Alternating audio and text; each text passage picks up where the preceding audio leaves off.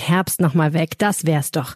Aber wo ist das Wetter im Herbst gut? Welches Hotel eignet sich mit und welches ohne Kinder? Schmeckt das Essen und welchen Flug soll ich nehmen? Fragen über Fragen. Wie gut, wenn man auf das Wissen von über 100 Reiseexperten zurückgreifen kann. Das geht im Reisemarkt am Flughafen Düsseldorf. Sogar sonntags. Der Reisemarkt hat sieben Tage die Woche auf und berät euch ganz individuell. Und wenn ihr euren Urlaub im Reisemarkt bucht, könnt ihr zurzeit auch noch 500 Euro Reisegeld gewinnen. Und einen habe ich noch. Die ersten 50, die bis Ende Oktober im Reisemarkt mit dem Codewort Aufwacher August buchen, können für nur 10 Euro pro Person den Urlaub schon in der Lounge starten. Nichts wie hin zum Reisemarkt im Flughafen Düsseldorf. Mehr Infos unter enjoydus.com. Und jetzt viel Spaß mit dem Aufwacher-Podcast. Ähm, wenn das alles wieder ins Lot kommen sollte irgendwann, dann könnte es natürlich mit der Inflation auch wieder ein bisschen runtergehen. Wir haben da auch bisher im Paradies gelebt, weil es, glaube glaub ich, nirgendwo in Europa so äh, niedrige Lebensmittelpreise wie bei uns. Pommes ohne Mayo, Fernsehabend ohne Chips und Bockwurst ohne Senf. Einige haben vielleicht schon leere Supermarktregale entdeckt. Aber werden tatsächlich einige Lebensmittel knapp? Wir werden in dieser Folge beruhigen und sprechen mit Georg Winters aus der Wirtschaftsredaktion. Gleich hier bei uns im Aufwacher. Ich bin Michael Höhing. Rheinische Post Aufwacher. News aus NRW und dem Rest der Welt. Herzlich willkommen zum Aufwacher am Mittwoch. News und Hintergründe in 15 Minuten. Das ist unser Aufwacher und heute sprechen wir nicht nur über das Einkaufen und die Lebensmittelsituation, sondern auch noch einmal über den Rhein. Der Rhein ist in aller Munde, der Pegel ist heute noch mal niedriger als gestern und die Forderung nach einer Vertiefung des Rheins, sie ist sehr laut geworden. Mal wieder, muss man sagen. Warum es sie in NRW vermutlich nicht geben wird, das ist später Thema hier. Doch zunächst zu den Kollegen von Antenne Düsseldorf mit den Nachrichten aus unserer Stadt. Vielen Dank, Michael. Einen schönen guten Morgen aus der Antenne Düsseldorf Redaktion in den Shadow-Arkaden. Ich bin Philipp Klees und das sind einige unserer Düsseldorf-Themen an diesem Mittwoch. Für die großen Themen unserer Zeit braucht es mehr Azubis, das betont der Präsident der Düsseldorfer Handwerkskammer Andreas Ehlert. Viele junge Menschen entscheiden sich für ein Studium, weil das nach der Schule die leichtere Entscheidung sei. Die großen Chancen für die Klimawende liegen aber dort, wo Kopf und Hand zusammenkommen, so Ehlert weiter. Also zum Beispiel im Elektro- oder Sanitärbereich. Damit mehr junge Menschen sich für eine Ausbildung entscheiden, müssen die Unternehmen potenzielle Azubis jetzt da abholen, wo sie sind, betont Ehlert. Der Markt hat sich verändert. Also da, wo der Unternehmer heute noch glaubt, er kann aus 50 jungen Menschen sich den Besten aussuchen, die Zeit ist vorbei. Wir haben heute einen Bewerbermarkt. Junge Menschen können sich entscheiden, was sie machen. Also die Unternehmer müssen sich selber schick machen und dafür werben, dass eine junge Frau, ein junger Mann Interesse hat, den Beruf zu lernen. Die meisten Unternehmen machen das bereits sehr gut, so Elat weiter. Zum Start in das neue Ausbildungsjahr sind hier in Düsseldorf immer noch über 1000 Lehrstellen frei.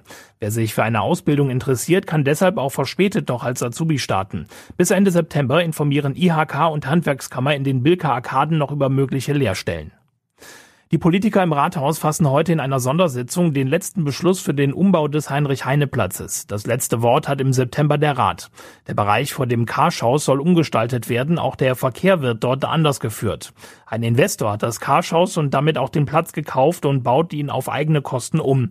Im Gebäude soll eine Filiale des KDW entstehen. Diese bekommt einen neuen Eingang im Untergeschoss. Dafür wird ein Lichthof gebaut. Der ist umstritten, weil er sich zu einem Angstraum entwickeln könnte. Der Investor will einen Sicherheitsdienst beauftragen und den Bereich nachts erleuchten. Auf dem Platz sollen Baumzonen für schattige Aufenthaltsbereiche sorgen. Nach dem Platzumbau wird die Stadt den Straßenraum umgestalten. Der Verkehr wird in Zukunft in beiden Richtungen über die Breite Straße geführt. Die Kasernenstraße bleibt nur für den Radverkehr geöffnet. In diesem Jahr soll es in der Innenstadt noch zwei verkaufsoffene Sonntage geben. Die Politiker im Rathaus werden heute zum ersten Mal darüber abstimmen. Das letzte Wort hat der Stadtrat Anfang September. Die Geschäfte sollen zur Kunststoffmesse Ende Oktober und zum Start der Weihnachtsmärkte am letzten Sonntag im November aufmachen dürfen. Dass die Politik ihr okay gibt, gilt als sicher. Das bedeutet jedoch nicht, dass es die verkaufsoffenen Sonntage geben wird. Die Gewerkschaft Verdi ist strikt dagegen und hatte sie in der Vergangenheit mehrfach per Klage verhindert. Viele Düsseldorfer Schülerinnen werden sich in Zukunft in der Schule kostenlos Tampons oder Binden besorgen können. Das hat der Schulausschuss im Rathaus jetzt beschlossen. Die Stadt wird als nächstes bei allen weiterführenden Schulen in Düsseldorf das Interesse abfragen. Anschließend bekommen sie bei Bedarf Spendeautomaten und Geld von der Stadt, um die Hygieneartikel zu beschaffen. Seit dem vergangenen Winter liefern 13 Düsseldorfer Schulen bereits ein Pilotprojekt mit kostenlosen Tampons. Laut der Stadt gab es dabei rund 70 Prozent positive Erfahrungswerte. Pro Schule hat die Stadt während dieser Pilot Phase im Schnitt 180 Euro ausgegeben. Die Antenne Düsseldorf Nachrichten nicht nur im Radio und hier im Aufwacher Podcast, sondern auch rund um die Uhr online auf antennendüsseldorf.de und jederzeit auch in unserer App. Vielen Dank für den Nachrichtenüberblick. Verhungert sind wir alle nicht obwohl einige in den vergangenen drei Jahren doch recht panisch geworden sind. Einige, nicht alle. Einige haben bestimmt noch Toilettenpapier aus der Pandemie zu Hause. Die massenhaft gekaufte Frischhäfte, die dürfte inzwischen aber wohl nicht mehr gut sein. Wer in diesen Tagen in den Supermarkt geht, der sieht vielleicht ein leeres Regal hier und da. Bei uns in der Redaktionskonferenz, da hat eine Kollegin darüber berichtet, dass ihr das beim Wocheneinkauf aufgefallen ist und sie berichtete über fehlende Mayonnaise, über knappen Senf und ein deutlich kleineres Sortiment an Chips. Das Sonnenblumenöl hat man dann natürlich direkt in Verdacht. Schließlich gab es daher den großen Run Anfang des Jahres. Georg Winters aus der Wirtschaftsredaktion. Ist das eine subjektive Wahrnehmung unserer Kollegin oder gibt es tatsächlich bei einigen Lebensmitteln aktuell eine Knappheit? Ja, also erstmal, wenn ein Regal irgendwo leer ist, ist das ja immer eine subjektive Wahrnehmung, ähm, weil es natürlich sein kann, dass beim gleichen Anbieter in einem anderen Markt das Regal nicht leer ist oder gerade nicht ausverkauft ist. Insofern ist das immer eine subjektive Wahrnehmung. Ähm, aber wir haben natürlich in der Pandemie vor allen Dingen und auch mit Beginn des Krieges gelernt, dass tatsächlich natürlich äh, Supermärkte, manch, Regale manchmal leer sind ähm, dass überhaupt Lebensmittel knapp werden. Das war eigentlich bis zum Ausbruch dieses Coronavirus vor knapp zweieinhalb Jahren eigentlich gar kein Thema in Deutschland, weil alles verfügbar war und Deutschland auch immer die niedrigsten Preise in Europa hatte. Ähm, aber beides hat sich natürlich durch die Pandemie und den Krieg geändert. Wir erinnern uns an die Hamsterkäufe beim Toilettenpapier, bei den Nudeln und bei den anderen Dingen. Es hat sich alles ein bisschen gelegt, aber wie du schon sagst, bei einigen Kollegen, und das geht auch den Kunden draußen so, die stehen mitunter mal vor halb voll oder vielleicht gar leeren Regalen. Was ist denn so ein Lebensmittel, was gerade vielleicht schwierig ist? Ja, da gibt es so verschiedene. Also das bekannteste ist ja immer das Sonnenblumenöl, das an manchen Stellen auch fehlt. Das kommt ja vor allen Dingen aus der Ukraine und ist natürlich mit Beginn des Krieges schon knapp geworden. Ähm, einige haben irgendwie Senf oder Mayonnaise gesucht und den nicht gefunden. Eier, Reis, Honig haben andere wieder nicht gefunden. Ähm, da gibt es so verschiedene Sachen. Ähm, Hunde- und Katzenfutter ist äh, erstens knapp und teilweise auch teurer geworden weil da in der Produktion offensichtlich so Schlachtfälle fehlen, die dafür gebraucht werden. Ähm, aber wie gesagt, das sind alles so Einzelfälle, die wir, die wir sehen, aber die natürlich äh, darauf hindeuten, dass einige Produkte hin und wieder mal fehlen. Das heißt nicht immer, dass alles komplett fehlt, aber äh, da muss dann ja auch mal ein Regal aufgefüllt werden. Jetzt äh, stelle ich das fest, zum Beispiel bei mir im Supermarkt, auch das ist subjektiver Eindruck. Sonnenblumenöl ist en masse da, das heißt, das Regal ist voll, aber wir merken, der Preis reguliert ist. Das heißt, wir haben immer noch Preise von 4,99, äh, manchmal sogar ein bisschen ja. mehr für eine Flasche Öl. Ja. Und da ist das Angebot plötzlich da. Werden wir uns auf sowas äh, in zukünftig eigentlich einstellen müssen, dass, äh, dass Lebensmittel dann einfach schlachtteurer werden, dafür sind sie aber verfügbar? Ja gut, das, äh, also wir haben ja alle gelernt, dass im Grunde Lebensmittel genauso wie Energie vor allen Dingen durch den Krieg teurer geworden sind. Ähm, wir alle wissen nicht, was mit der Gasproduktion aus oder mit der Gaslieferung aus Russland und der Stromproduktion und der Energieversorgung hier in Deutschland passiert. Und daran hängt natürlich vieles. Ähm, wenn das alles wieder ins Lot kommen sollte irgendwann, dann könnte es natürlich mit der Inflation auch wieder ein bisschen runtergehen. Aber bis dahin müssen wir uns wohl darauf einstellen, dass ähm, Lebensmittel teurer werden, wiewohl, wie ich vorhin schon gesagt habe, wir haben da auch bisher im Paradies gelebt, weil es glaube, glaube ich, nirgendwo in, Deut in Europa so niedrige Lebensmittelpreise wie bei uns. Also teurer als früher wird es wohl bleiben. Aber sind die fünf Euro für eine Flasche Sonnenblumenöl oder Rapsöl, macht, macht da, glaube ich, gar keinen Unterschied. Ist eine fünf Euro für eine Flasche Öl tatsächlich jetzt so der Preis, der so bleibt? Oder ist das immer noch der Preis, weil wir diesen Hype hatten? Ja, das ist so schwer zu sagen. Also ähm, natürlich ist es am Ende auch eine Frage von Angebot und Nachfrage und der Preis ist natürlich deswegen auch hochgegangen, weil das Öl knapp war. Und überall da, wo natürlich die Nachfrage groß ist und das Angebot knapp, steigt der Preis. Das ist so eine wirtschaftliche Grundregel. Nun ist aber schwer auseinanderzuhalten, ähm, woran das im Einzelfall liegt.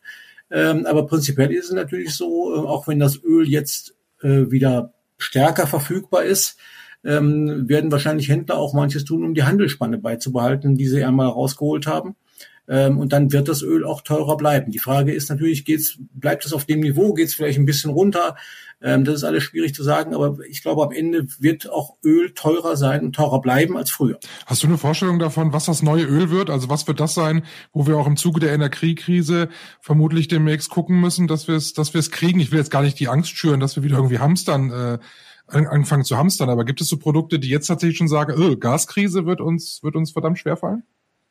Ja, das ist die Frage äh, am Ende, die muss eigentlich Klaus Müller beantworten. Der tut das indirekt, der Chef der Bundesnetzagentur, denn der muss am Ende entscheiden, wenn bei entsprechender Gasknappheit äh, nicht alle Produktionsbetriebe mit Energie versorgt werden können, muss der sagen, welche dann Gas kriegen und welche keins kriegen.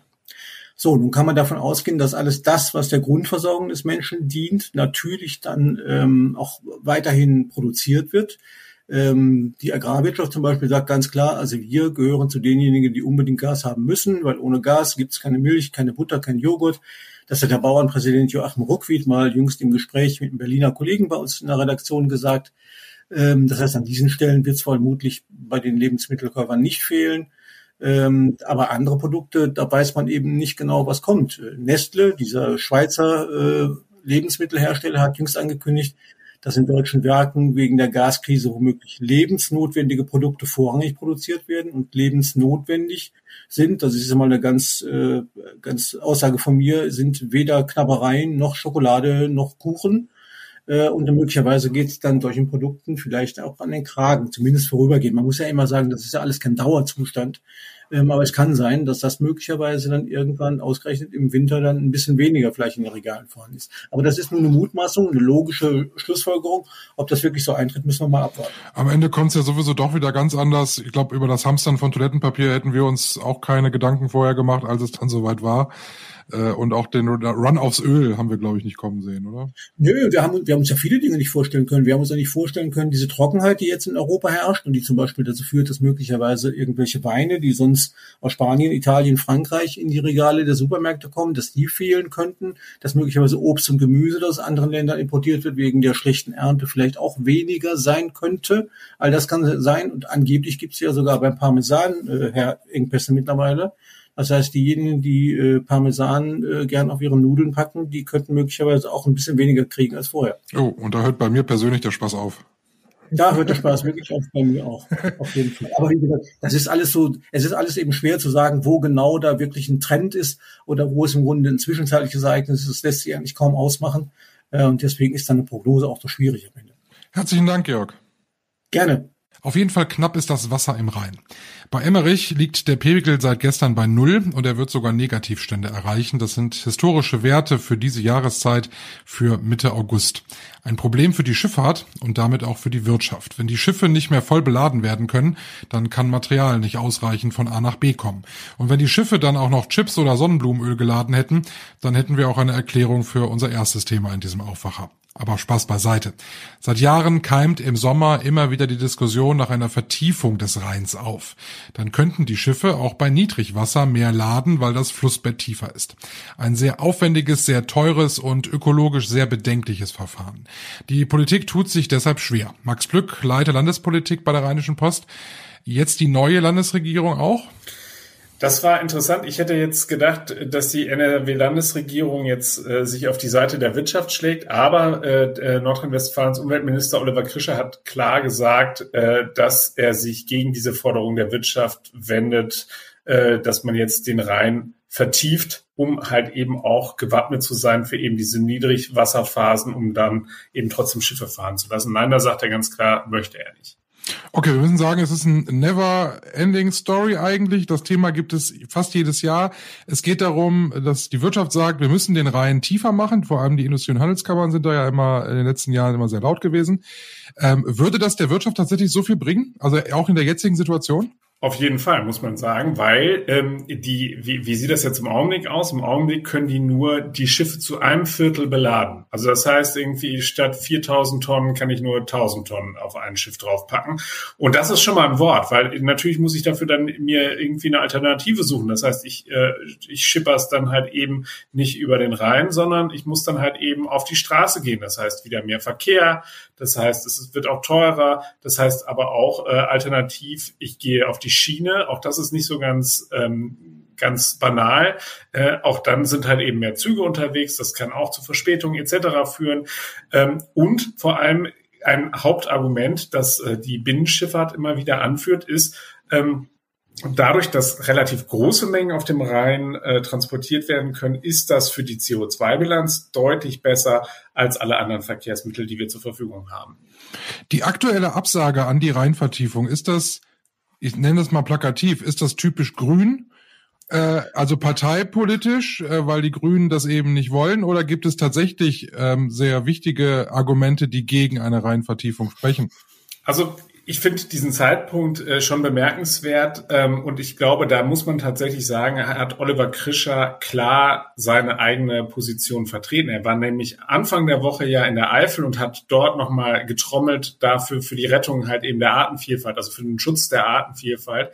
Und das ist beispielsweise ein Grund, warum man sagen kann, so eine Reinvertiefung ist nicht unbedingt äh, wahnsinnig gut für die Artenvielfalt, weil wenn ich den, den Rhein vertiefe, also sozusagen tiefer mache, aber schmaler mache, dann hat das natürlich Auswirkungen auf eben diese Auenlandschaften drumherum.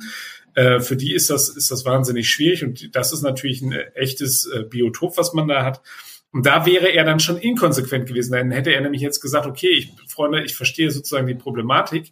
Ähm, dann ähm, hätte man ihm gesagt, na ja, aber dann kannst du nicht Anfang der Woche irgendwie in die Eifel gehen und sagen, hier Artenvielfalt, Artenvielfalt. Also insofern tatsächlich äh, ist es konsequent aus dieser Warte heraus, aber eben wie angesprochen, die Frage der Klimabilanz, die steht da halt eben im Raum. Und das dürfte auch zu drängenden Fragen, insbesondere bei äh, der Wirtschaftsministerin führen, die auch ja von den Grünen kommt und die gesagt hat, sie möchte, dass ähm, NRW die erste klimaneutrale Industrieregion Europas wird. Wenn man so die Voraussetzungen schafft, wird es schon etwas schwierig. Jetzt äh, möchte ich gerne nochmal den Fokus auf die aktuelle Lage beim Energiemarkt aufmachen, weil es werden ja nun mal auch äh, große Mengen Kohle über den Rhein befördert.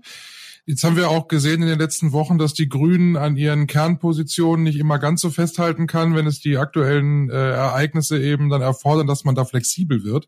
Glaubst du, dass der Stand, den wir jetzt äh, gestern beziehungsweise heute haben, dass der vielleicht in zwei Wochen nochmal anders aussieht, wenn sich die Lage da verändert? Naja, das, ich glaube, dass das hier äh, sich ein bisschen anders darstellt, weil es gibt eine Alternative, die ist allerdings nicht von heute auf morgen zu haben. Und das ist halt, dass man stärker, ähm, stärker darauf setzt, äh, Schiffe dort äh, zu fördern, die eben auch bei niedrigeren Wasserständen fahren können. Das wäre eine Alternative. Das könnte man tatsächlich auch äh, äh, in Gang bringen. Da sagt aber der NRW-Umweltminister, müsste halt eben der Bund stärker in die Pflicht gehen, und da hatte, äh, sieht man schon, ist so ein bisschen auch Ampelknirschen, dass man jetzt hier in NRW hört, nämlich der Verkehrsminister von der FDP, Volker Wissing, der dafür zuständig ist, rückt so äh, jetzt mal ins Unreine formuliert die Kohle nicht raus. Das sagt zumindest Herr Krischer. Er sagt, äh, dass, dass der dort eigentlich in der Pflicht wäre, eben äh,